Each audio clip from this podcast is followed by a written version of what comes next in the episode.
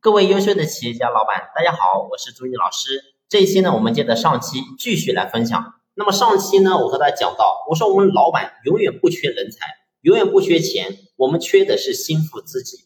所以，如何打造心腹知己，让员工能够真正和企业形成命运共同体，这才是我们做老板深深要去思考的。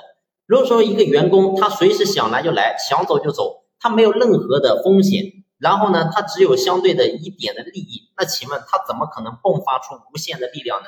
所以，真正要想让员工能够操心负责，唯一的答案就让他能够跟我们老板的身份是一样的。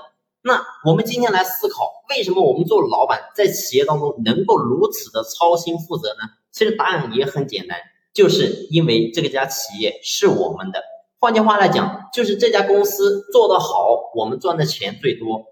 然后呢，我们的所得到的一切是最多的。如果说这家公司做的不好，那么倒闭了，或者说负债了，那么我们也是最大的风险承担者，所以我们才能够真正操心负责。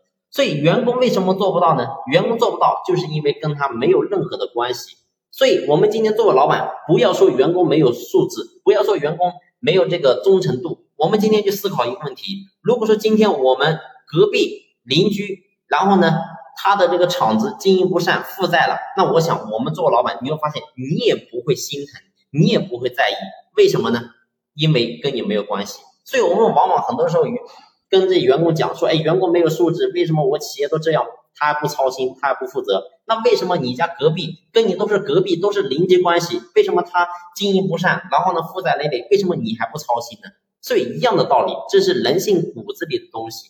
所以我想告诉大家，是我们今天要想让员工能够真正的操心负责，唯一的答案就是让他能够跟企业形成利益和风险的关系，既有利益，同时也有风险。但是往往你会发现，很多企业是没有风险，只有利益。也就是说，员工在企业只有钱，只有拿钱，只有拿东西，从来都不可能说在公司有任何的损失。所以你告诉我，他怎么可能操心呢？所以，员工不把钱交给企业，企业的老板怎么可能会把企业交给员工呢？所以，这是一个很正常的一个道理。我想呢，我们所有的老板在这个地方都一定要觉醒。